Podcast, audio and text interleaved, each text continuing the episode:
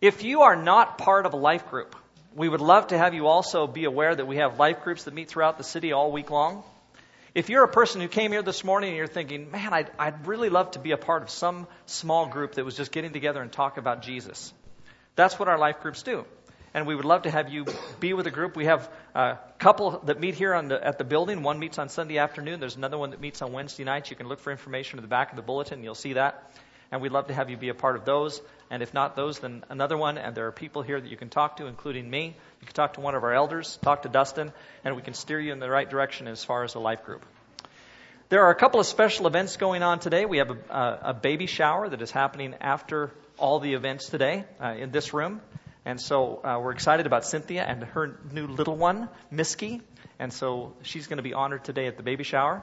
We also have Super Sunday going on today. And so if you are at all hungry right now, just wait a little while and you're going to be able to be fed. And the meal will be downstairs. We'll sit down and have that meal together. And I think you're going to enjoy that greatly as well. We have a new banner today. In Breaking Kingdom, break out faith. The time has come. The kingdom of God is at hand. And we're starting a new series looking at the kingdom of God and the way that the kingdom is impacting our world, needs to impact our world, in the way that God is going to use our church to do so. And so I also pray that you will be thinking about the kingdom and exactly what all of that means. In fact, we have kind of a special event going on in the midst of the morning. And what I want you to be doing right now, if you would, is to be thinking about this question What will you do for the kingdom of God? And we could phrase that in different ways. We could say, What are you willing to do for the kingdom of God? What do you do for the kingdom of God? What do you want to have happen within the kingdom of God in your life? And I'll explain the details of answering the question. We'll have an opportunity at the end of the service today to actually do something that puts us in a position to, to be committed to a certain task having to do with the kingdom being present in our lives. And so be ready for that at the end of the sermon time, and I think that's going to be a blessing for you as well. And then the last thing I wanted to mention, well, two things, I guess. One is we had a great time yesterday with Friends Speak. And if you uh, were not one of the 22 people who was here to hear Ben Woodward talk about Friends Speak and the opportunity that we have to share with uh, people the gospel of Christ through this ministry, I really hope and pray that you'll think seriously about being involved. This is an opportunity because we live in an area where there are so many people who come to our country and don't know English all that well. They have a chance to come and study with us the gospel of Luke uh, and learn English at the same time. And so you can talk to Miles, especially. He can give you some details about that. You can talk to me. I'd be glad to give you some details. Friend Speaks is going to get started soon. And uh, I was encouraged to have the 22 people there who were already ready to be teaching people English and in the process also teach the Bible. And then lastly, I just wanted to mention that Elsie Harrington is currently out of the hospital uh, and is waiting for the results of some tests. She's going to have to have uh, some other test to determine whether or not she's going to have to have surgery. And we definitely want to be praying about Elsie and Bill and their situation. And so please don't forget that. Okay? Elsie Harrington, pray for her and ask God to be with her. And He will be, I'm sure. Today is indeed a special day as we look toward starting a new theme.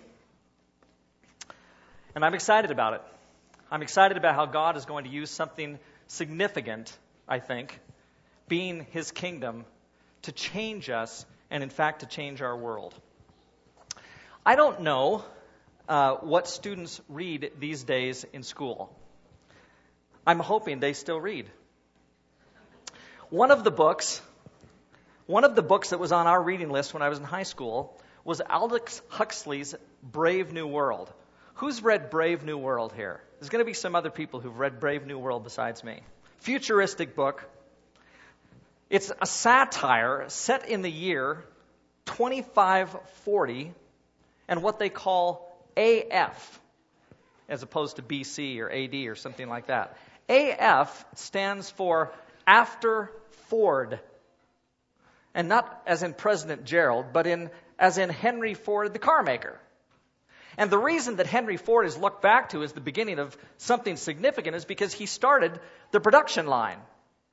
And society in this book ends up being very much like a production line, like a conveyor belt.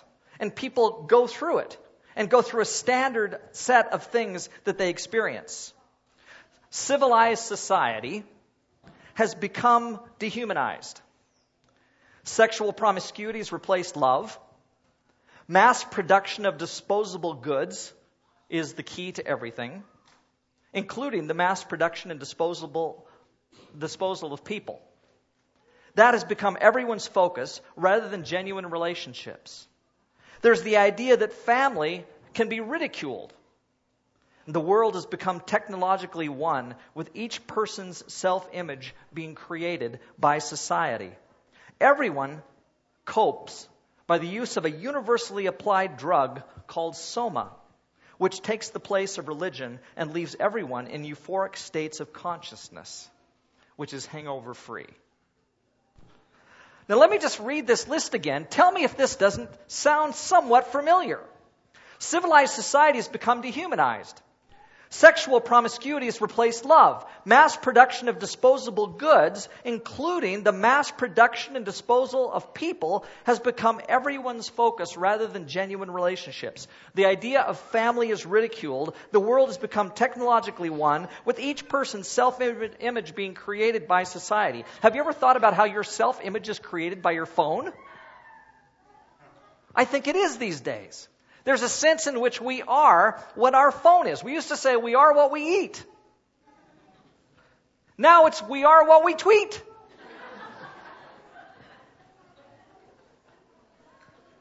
and everyone copes by the use of a universally applied drug called soma, which takes the place of religion and leaves everyone in euphoric states of consciousness, which is hangover free. I, I, I think materialism fits. So there's an awful lot of irony, it seems to me, in the title, Brave New World. I don't know what you want to call it, but I don't know if brave is the right word. Maybe depraved new world. And sometimes I think we live in this kind of brave new world. Let me tell you about an event that takes place here. Almost every day, there is currently a group of teenagers that comes and hangs out at the back of our church building oftentimes twice a day. I think that they're products of the brave new world. They have nothing to do, they have nowhere to go.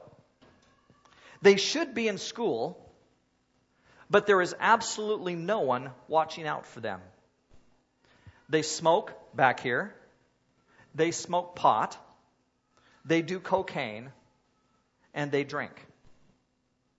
And I know that because I've asked them. I've asked them, what do you do back here? In fact, the other day I walked out and I said, what in the world is so attractive about the back of our church building and this container against which you stand? Like, why is it that you people, and there's like eight of them, I said, why is it that you love this place so much that you would come here twice a day? And, you know, I could take a different route. I could go out and I could yell at them and tell them to get off the property and call the police. I've called the police a million times. I'm done with that. The police make it about 15 minutes after the kids leave. Okay? So I'm done with that. And what I've decided is that I need to build a relationship with these young people rather than just tell them to get lost. If I tell them to get lost, you know what happens? They break the glass in the door down there. I know for a fact that that's what they'll do. And so it's way easier for me, I think, to build relationship with them. And I'm actually getting excited about the idea. I've been thinking that I need to walk out there and get in the midst of this group and just start talking to them about life. I've thought I need to walk out there in the midst of this group of teenagers and just start saying, what are you going to do with your life? Why is it that you're here? What is going on in your life that is so troubling that you spend your whole day at the Marlborough Mall and have absolutely nothing to do? And, and again, the reason I know that is because I went and asked them. I said, So what kind of group are you? I said, Are you with us? Like, there's a discovery school over here for students who are trying to graduate. Uh, it's at a, in a, a, a room over there in the mall, and I, we actually deliver food to them. I thought maybe they were from that group. And so I said to them, Do you go to Discovery, or, you know, what's the deal? No, we don't go to school. You don't go to school? Then what do you do? And they said, We do this we hang out. And I said, You mean to tell me that you spend your whole day hanging out at the Marlborough Mall? And they said, Yeah, until they kick us out. And then we come over here. And, and I would say about twice a day, on average, a group of six or eight will come and just hang out. Absolutely a waste of life in one sense, totally unproductive. And I sometimes have gotten mad about that. These kids are the white trash version of the First Nations people that come by our church building all day long looking for food. That's what they are. And their lives are broken. If our church building was in a different part of the city, the situation would perhaps be different. When the kids aren't in school, they're dominated by technological devices. There would still be kids getting high, maybe on drugs. But in this case, because they're in a different part of the city, they'd be dressed better. They'd be doing it after school maybe in the backyard, maybe upstairs in the bedroom of a fine house, perhaps even with the approval of their parents, who do, in this case, watch out for their kids. But they also, the parents, have their own highs, and they still also have to cope themselves. And I think that the same way that these kids over here need someone in their lives, that these people on the other side of town need someone in their lives as well. Now, lest you think that I'm just negative this morning, kind of pessimistic, down on contemporary society, let me assure you that that's not the case. I'm not sure, actually, that we have it much worse than they did in the time of Jesus. Can you imagine what it'd be like to live under Roman rule? Do you know that outside the city of Jerusalem, in the days of Jesus, they had crosses set up along the roads going into the city? And they would hang people on those crosses who had given the government trouble as a sign to the people that they'd better not rebel against Rome? How would you like to drive down the Deerfoot and see the bodies hanging on the crosses from those who had been rebellious against the government? We don't have it so bad. They did. About half the population of the Roman world were slaves. That means that when we come to church on Sunday morning, every other person in here is a slave. You may be able to come and gather with us if your owner allows you to do so, but there's a good chance you can't.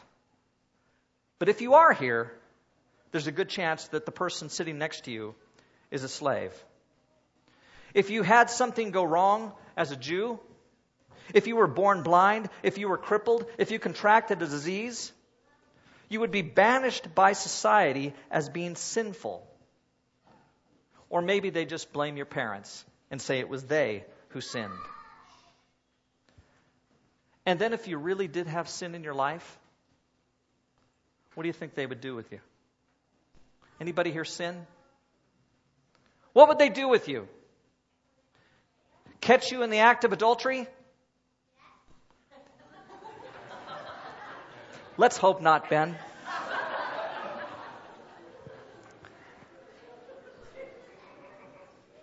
But if they did, if they did, a, a group would gather, some of the promis- prominent ones in society, and they would stone you. They would throw rocks at you until you were dead. And that's the way justice was carried out in society. And so I'm not down on our world today any more than a world of previous days. There may be problems with our brave new world, but I'm not sure that the old world would be any better. Now, the fact is, so far this morning, I've told you nothing that you don't already know, that you don't think about. In fact, we talk about it all the time. How many of you in the last week have said to your spouse, What is the world coming to? Usually, right after you saw a news report about a shooting at school, or a recent bombing, or when you just said to yourself, What in the world is going to happen with our economy? So and so just got laid off, and I think more layoffs are going to come. And so it's not just me who's a bit pessimistic. The fact is, fact is that you realize that there are problems in our world. And yet, despite all of that, I'm incredibly hopeful today. But it's not because I have hope for our world in and of itself.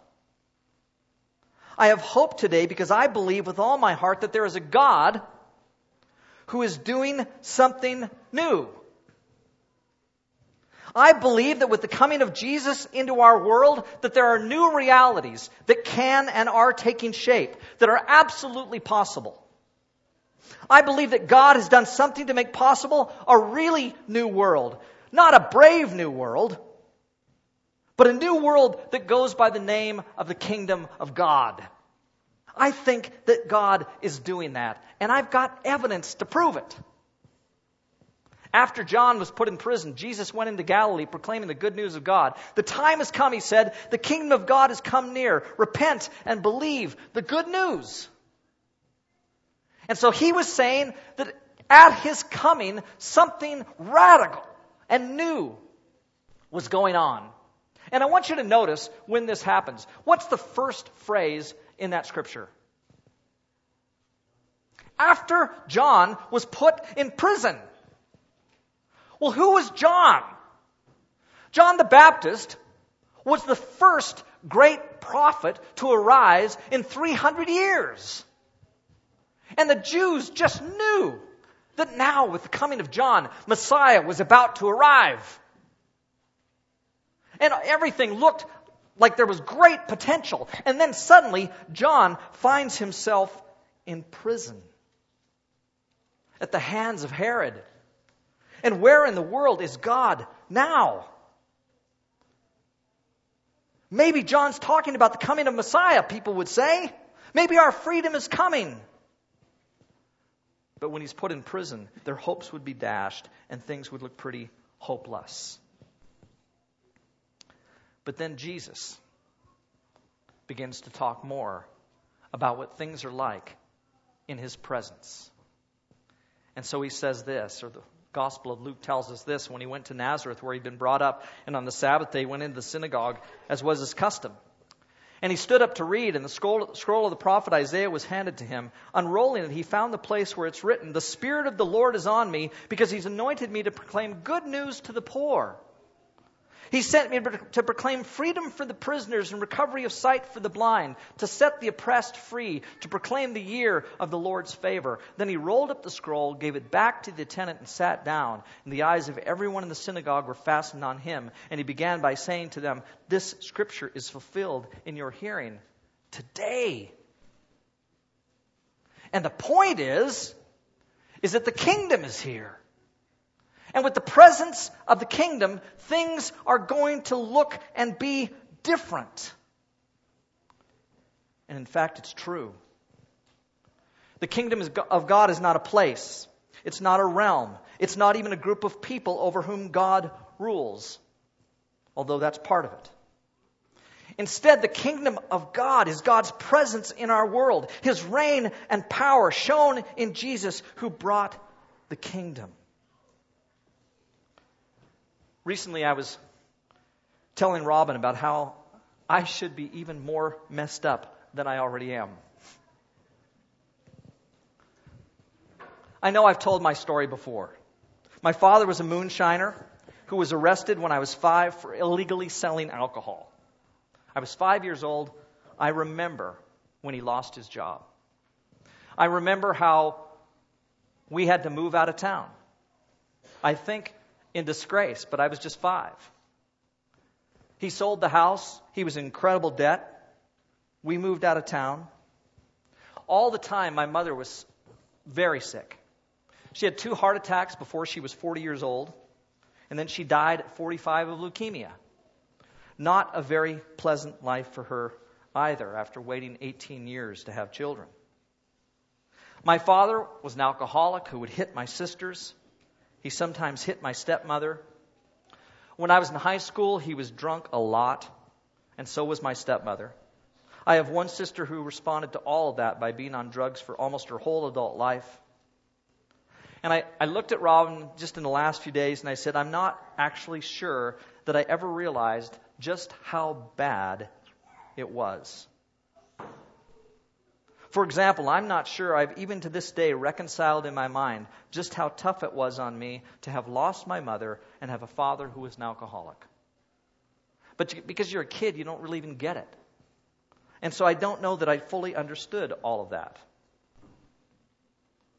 I should have been just like these kids that come here every day and hang out at the back of our church building.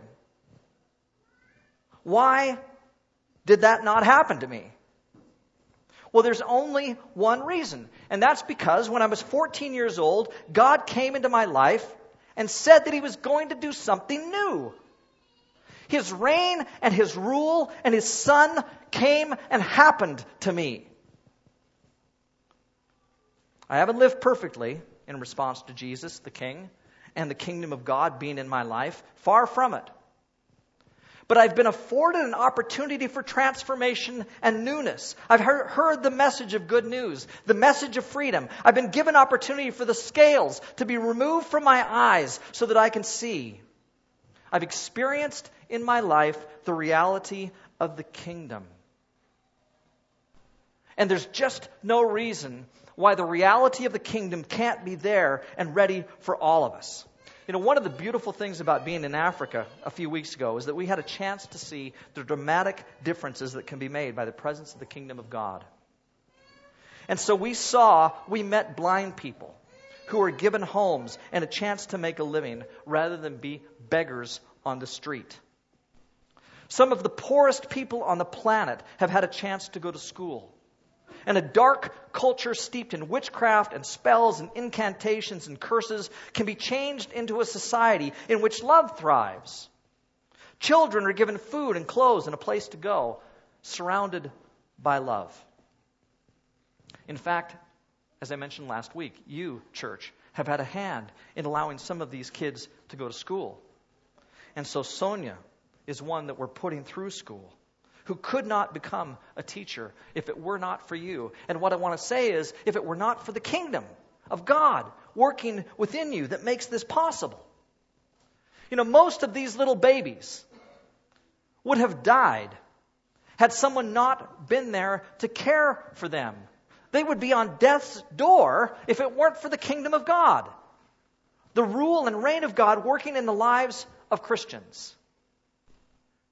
And so I've seen with my own eyes the changes that can take place in a culture, in a society, when people are doing kingdom work. When God is at work in them, bringing about the results of the good news of the gospel. When the kingdom comes into a world, things are changed. And so today I want to ask you this question Do you think that God wants to impact our brave new world? Which isn't so brave, here with the presence and the power of his kingdom. Do you think that he does? I think he does. I think he wants to change things. I think he wants to use you and he wants to use me and change everything in a way that could never be an expected thing. Because he's God and we're not. And so, of course, he wants to change things. And it gives me great hope for the future. You know, some of you are young parents and you've got little kids. And I just painted a rather bleak picture of what our world is like. And I know how bad it was for me to have raised my children in the world I, in which I raised them, which wasn't all that long ago, by the way. But it's worse now. It is not a great situation in which to have to raise children in our world. And I know that impacts you. It can't help but impact you. And part of the reason I know that is not just because I raise children myself, but because I have at least one grandson now. And he is being raised in this world. And I want all the good things for him. And I want him to have every opportunity to be what God wants him to be and to live within the kingdom of God. And so I think God really wants the presence and power of His kingdom to be there for us. And for us to work within it. And for us to see change take place because God is doing a new thing. And so I'm hoping that people like you and like me will respond to the kingdom of God, to the presence of God, to the reign of God, to the fact that God wants to do a new thing in our world, to the fact that Jesus brought into our world God's presence in a way that has never come since. It wasn't there before. It comes only in Jesus. And so, what are we going to do in response to the presence of the kingdom?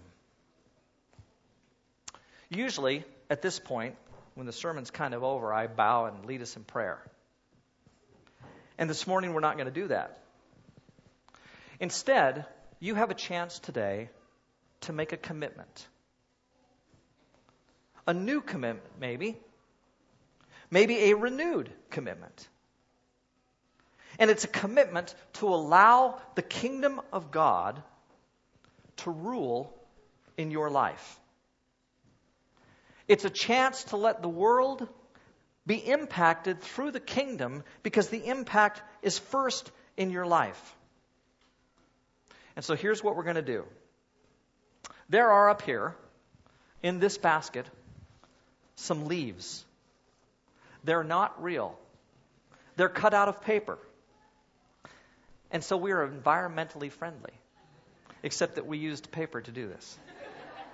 Okay? What I want you to do is, I want you, when you're ready, to come up and take one of these leaves.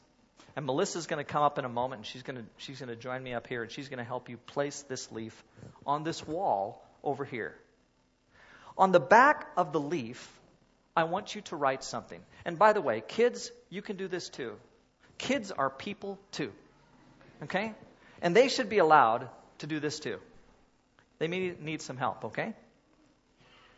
And what I want you to write on the back is something like this Some act of love shown to someone else. Something that you're going to do in the next three or four months, an act of love that you're going to show to somebody else.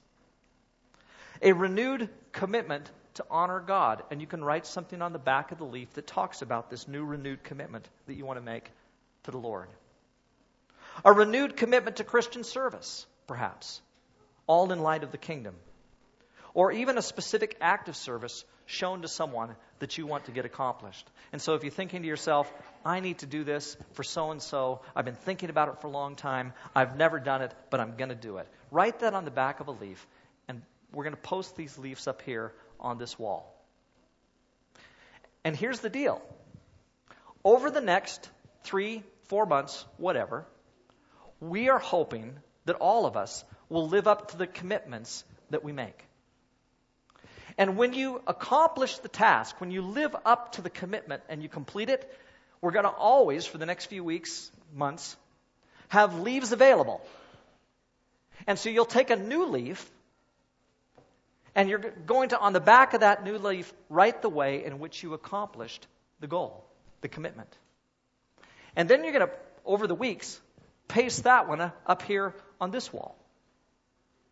And at the end, we're going to have two kingdom walls covered with leaves that represent the commitments that people have made to live out life in the kingdom.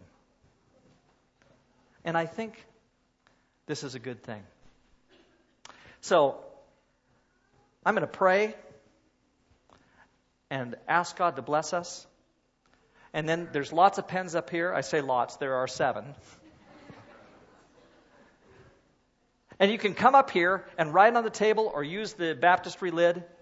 Write down on the back of the leaf what it is that you want to commit yourself to some act of love or way to honor God or act of Christian service. And then Melissa will help you put that on the wall. Let's pray. Holy Father, we believe with all our hearts that you want to do a new thing we believe, God, that you want to work in us to transform our world. There are places, God, where you clearly are doing so. I've seen it happen. And there's just no reason, Lord, why you can't use us here to transform our world. We pray that you transform our lives, our hearts, our minds, and make us like you. But let it not stop there. Instead, Father, we want to go into our world We want the kingdom to break in. And we want to, to break out with a renewed faith that will impact our world for you. Be with us, God, that we might make commitments this morning and carry those out. It's in the name of Jesus we pray. Amen.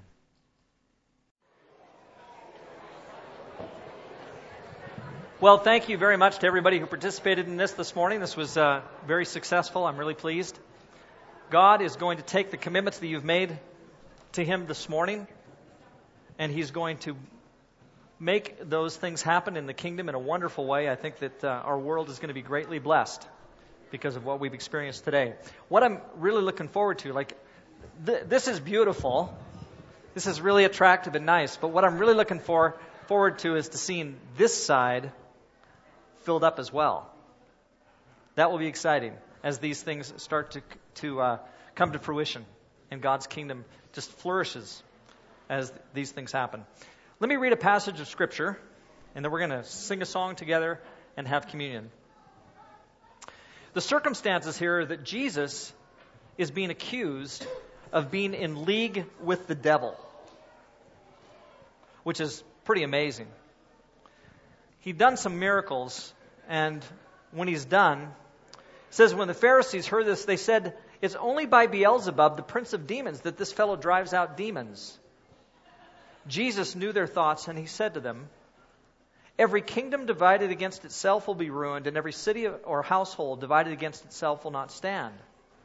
If Satan drives out Satan, he's divided against himself. How then can this kingdom stand? And if I drive out demons by Beelzebub, by whom do your people drive them out? So then, they will be your judges. But if I drive out demons, listen to this language. But if I drive out demons by the Spirit of God, then the kingdom of God has come upon you. And that's exactly what he was doing.